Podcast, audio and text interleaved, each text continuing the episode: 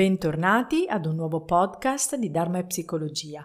Oggi vi parlerò di ecopsicologia e ecoterapeuti.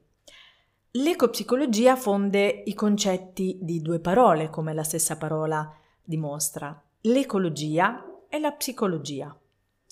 L'idea è che i nostri moderni mezzi di trasporto, le case a clima controllato, lo sviluppo della tecnologia, lo stare poco in natura, aver perso i ritmi naturali del sonno-veglia o mangiare cibi confezionati, e ne potrei elencare veramente tanti, hanno creato un'importante disconnessione tra gli esseri umani e il mondo naturale.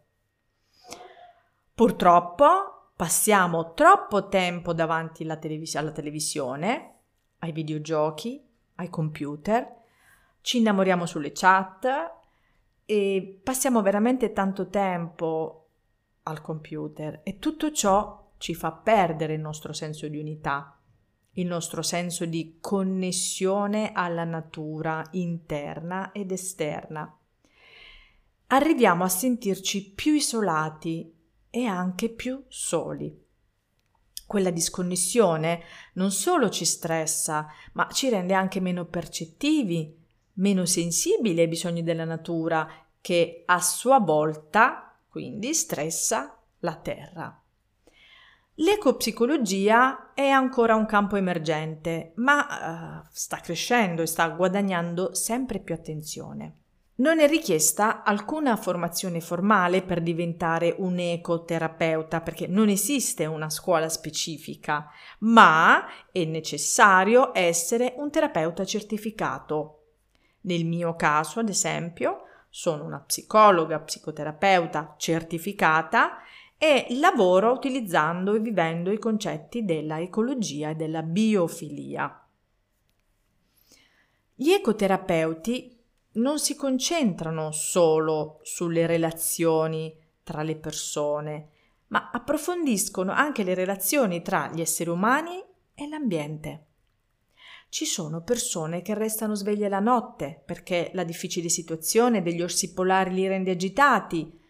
Uh, se parlate di, di ciò ad un ecoterapeuta, lui comprenderà ed accoglierà questa situazione come qualcosa di grosso valore, non esagerata, sei bloccato in un ufficio tutto il giorno, esci molto fuori, stai all'aperto, stai facendo qualcosa per aiutare l'ambiente, fai delle passeggiate in natura, fai dei bagni di sole, queste possono essere alcune delle domande che un, e- un ecoterapeuta può farti, quindi non è solo relativo al mondo relazionale o alla situazione difficile considerata appunto come il solo disturbo psicologico, ma c'è la mente all'interno del tuo ambiente. Per combattere l'ecoansia, gli ecoterapeuti possono prescrivere qualcosa di semplice come uscire a fare una passeggiata ogni giorno, ehm, anche fare delle cose belle, liberare degli uccelli, piantare degli alberi. Ci sono proprio prove scientifiche reali a sostegno di questa raccomandazione. Per aiutare i pazienti che sono sopraffatti dalla preoccupazione per un'imminente catastrofe ambientale, gli ecoterapeuti spesso raccomandano di apportare dei cambiamenti, per quanto piccoli, nelle loro vite.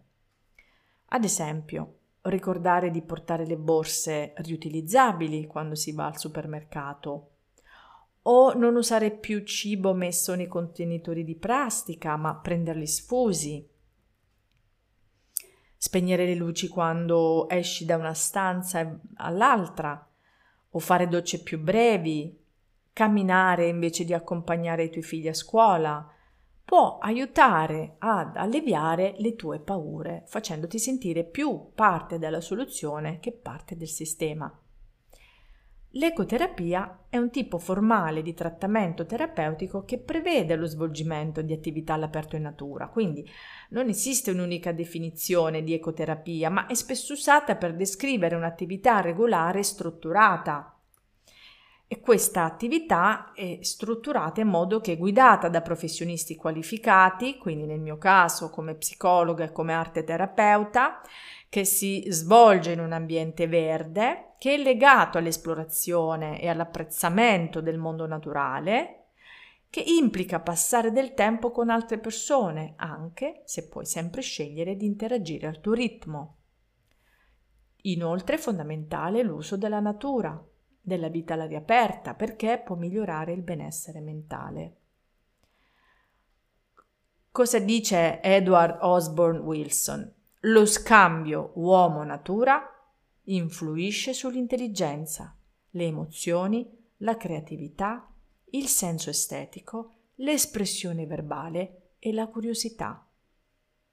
Quindi, la natura può guarirci in modi che non comprendiamo appieno. Razionalmente non riusciamo a capirlo, ma lo sentiamo. Ci sentiamo meglio dopo aver trascorso del tempo in un parco o semplicemente seduti sulla sabbia a guardare il mare. Ci sentiamo carichi di energia dopo una camminata veloce, il nostro umore aumenta, eh, dopo che passiamo davanti a un, un cespuglio di fiori, quando guardiamo un tramonto eh, coloratissimo, ehm, quando uno stormo di uccelli ci vola sopra la testa. Introduco a questo punto una nuova teoria, la teoria della biofilia, ovvero la tendenza innata a concentrare il proprio interesse sulla vita bio, vita, filia, amore, interesse.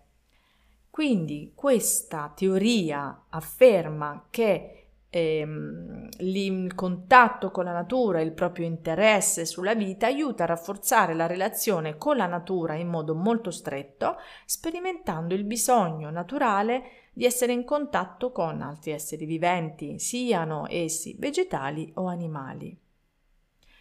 Entrare quindi in contatto con altri esseri viventi è importante, tanto quanto stabilire delle relazioni sociali con gli esseri umani. Ecco perché la sensazione di pace e calma quando passeggiamo in un bosco, o quando accarezziamo il nostro cane, o quando giochiamo con il coniglietto, o quando sentiamo le fusa del nostro gattino. Molti terapeuti hanno iniziato a incorporare la natura in forma terapeutica per avvantaggiare ulteriormente la salute mentale dei loro pazienti.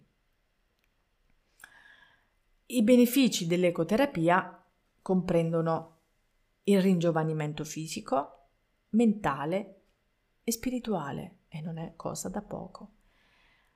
Ora vi elencherò solo alcuni dei vantaggi che sono stati scientificamente documentati. Allora, minore stress, Molti studi hanno dimostrato che il tempo trascorso in natura si traduce in una riduzione del cortisolo, che è l'ormone dello stress.